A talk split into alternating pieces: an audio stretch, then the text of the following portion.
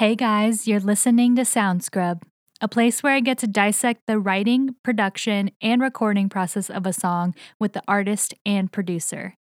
I am your host, Lisa Dene. Uh, hi, my name is Tommy Newport, and um, I am a musician, singer, songwriter. Um, originally born in the UK and uh, living in the States now. What's up, guys? It's me. My name's Fourth Pyramid. I'm a producer, engineer, manager, and uh, yeah, I'm from Canada originally, Toronto, living in LA, and you know, chilling out. All right. In today's episode of Sound Scrub, we are going to be talking about Yellow Lines by Tommy Newport. Let's start with the lyrics of this song. What is the song about and what inspired you to write it? Uh, so this, the lyrics behind the song are fairly simple. I didn't, I don't usually try to come like with complex poetry and things like mm-hmm. that. Um, this one has a little bit of a metaphor to, you know, just um, staying, you know, uh, uh, beside the yellow line. Um, I think I was reflecting a little bit on our first tour in the U.S. Mm-hmm. Just a lot of that time was spent, you know, on on the highways and driving, you know, 10 hours a day and um I just thought of it as a good analogy to life and just like, you know, when you're tired or you, you know, you got somewhere to be, you just have to stay on top of it and you have to make sure that you you know, you're not, you know, dozing off behind the wheel, I guess is what the metaphor is to to uh, you know, hover across that yellow line is right. is dangerous territory. Uh, and in life, uh, the same goes. The song itself was sort of inspired by. There's an Avett Brothers tune called um, "Beside the Yellow Line," mm-hmm. and I really love that song. I don't know if the metaphor is the same there, but it was just more of a, a thing for them touring and yeah, being on the road. I think the yellow line becomes your friend, and you know it kind of keeps you grounded. So that was sort of the inspiration behind the title and the lyrics and everything. But as far as sonically, there was definitely more inspirations that we can get into. Yeah. Did you come up with like the lyrical concept first, or did the guitars come in and that inspired you to write about that subject? Yeah, usually that is how it goes. Okay. I'm not really great at sitting down without any um, instrumentation and writing lyrics. Mm. feel as though some people are are better at you know sitting down and writing poetry or just writing lyrics. They may have like a little book or something that they write in, but right, right. I find myself often, you know, will have the the instrumental, and then my brain just starts flooding in with like things that I want to talk about, and it's usually subconscious, just rambling none of it makes too much sense and mm-hmm. then we kind of dial dial it in from there and figure out you know what i'm trying to say you know subconsciously and when did you bring in fourth for this project was that something that you guys actually started together so i've been working with fourth since the beginning of um, you know tommy newport and my career mm-hmm. um, and it's been the same since you know the first album and the first single you know in this catalog. We've um it was kind of just a product of our environment of being of being an indie and having no backing. And eh, honestly at the very start had you know I had no money. Right. Um and so we worked with our environment and he's very talented in production and engineering and that was what i was lacking in Mm-hmm.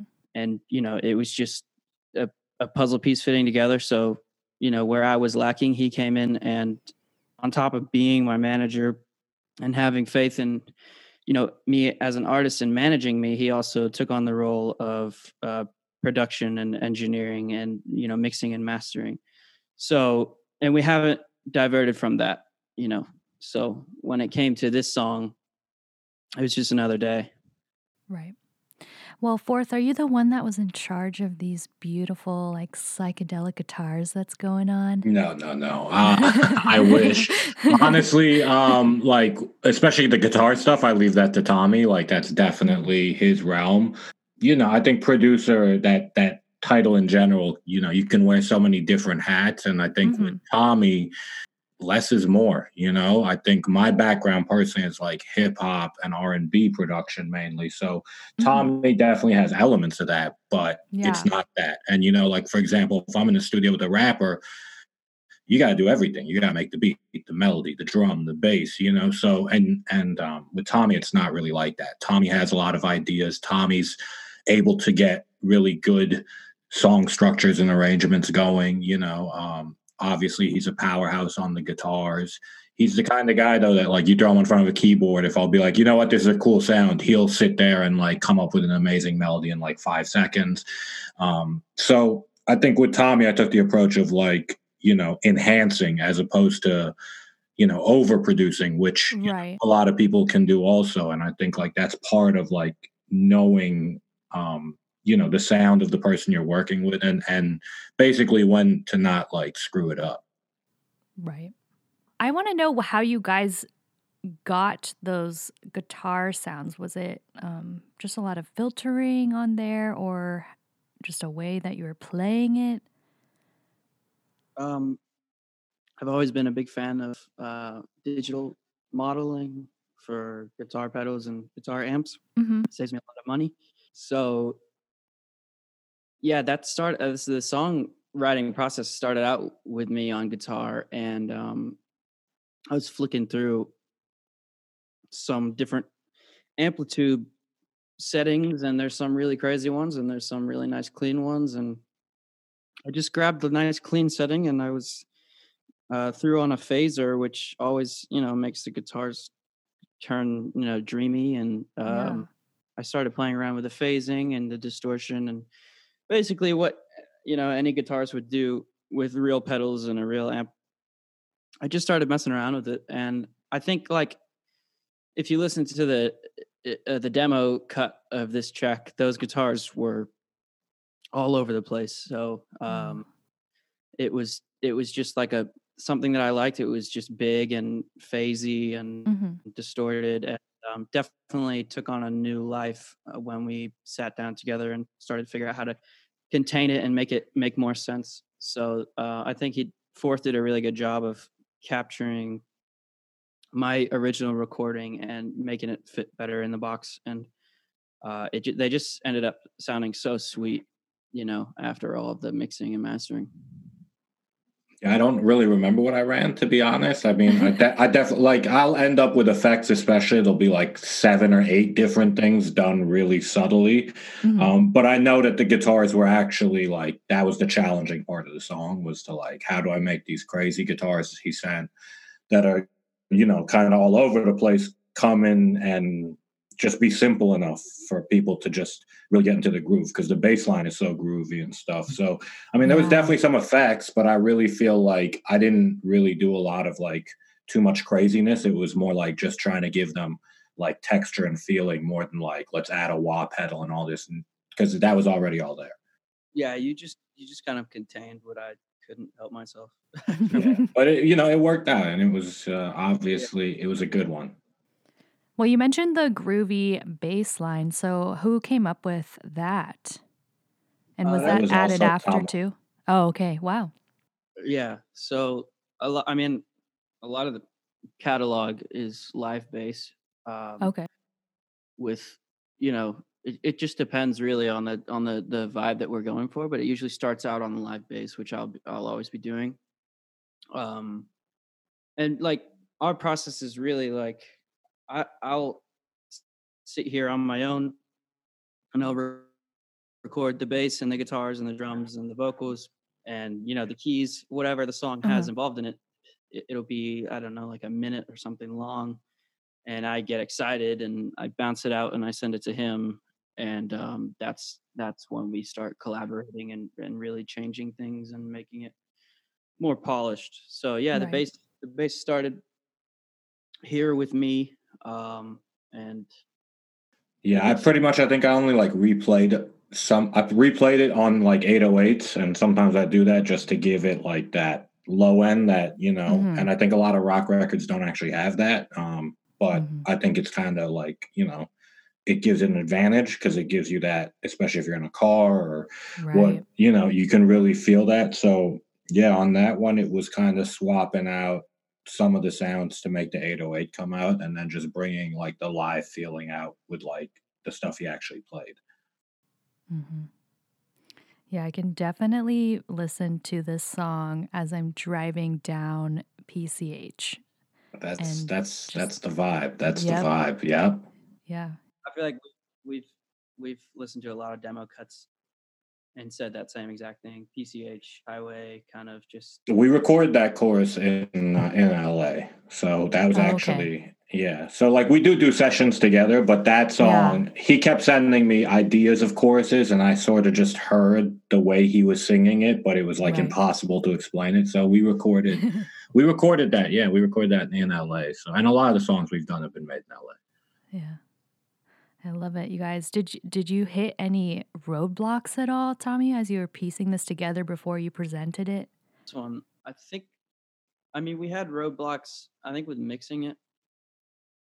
Yeah, I, I Oh, usually okay. hit I, I usually hit multiple roadblocks per record, but you know that's part of it. You know, um, it's just uh, I you know sometimes I'm a bit of a perfectionist with that stuff, so Right. a lot of the roadblocks are sort of just like I know this could be better, even though people be like this sounds great, you know. But that's just you know that's just sort of like I think I've always been like that. Tommy will like sign off on a mix like.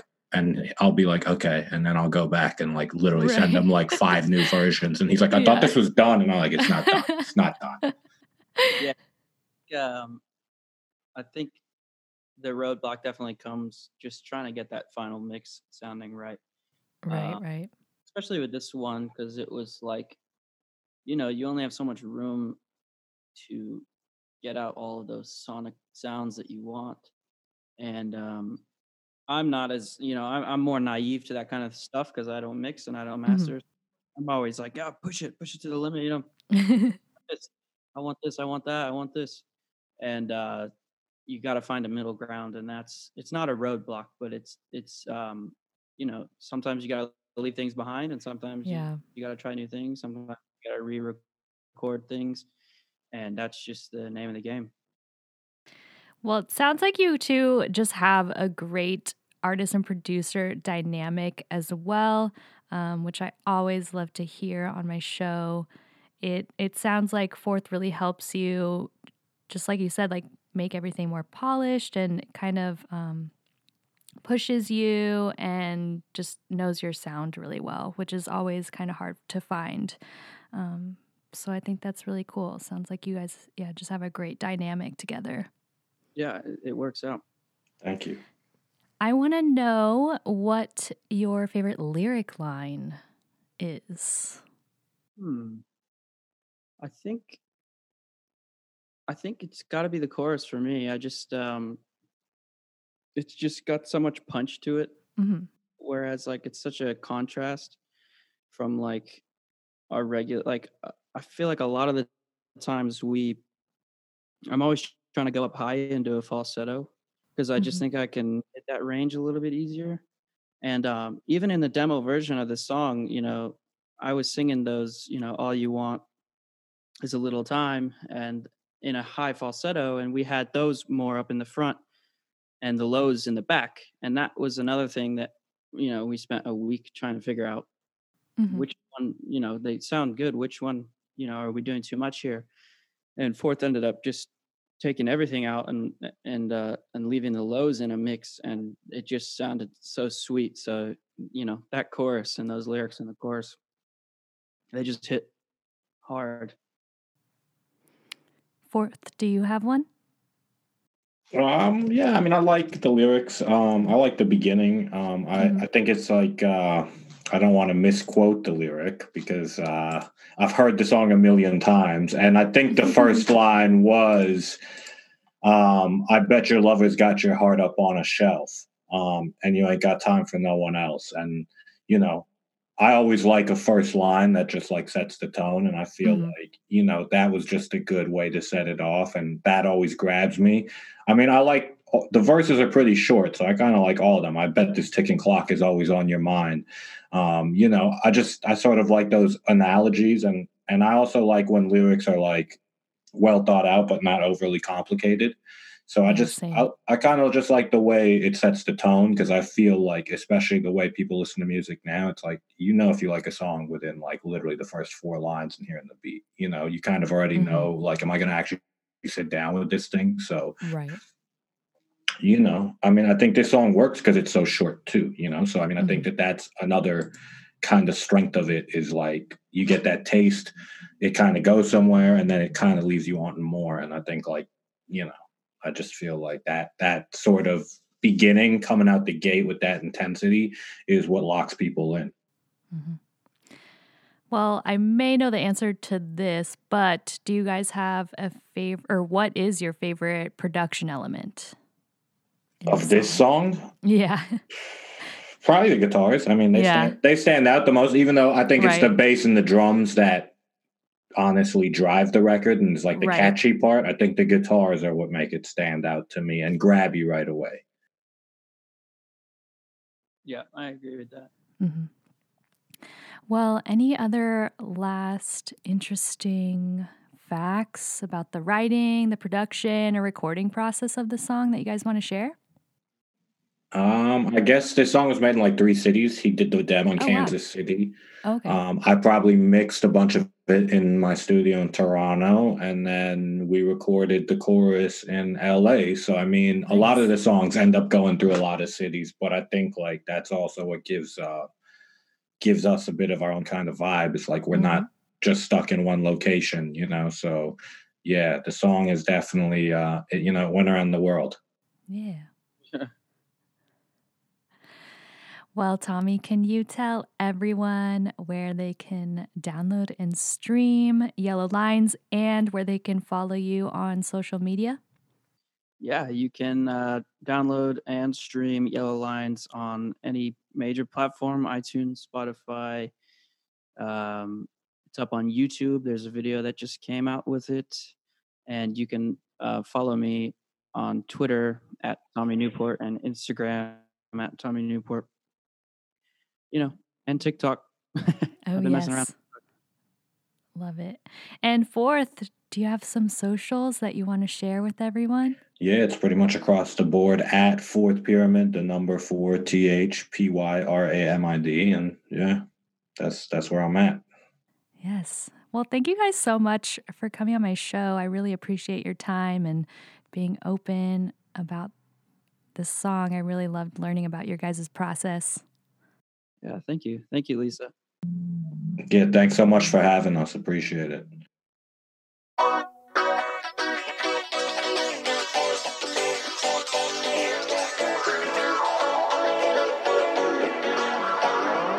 I bet your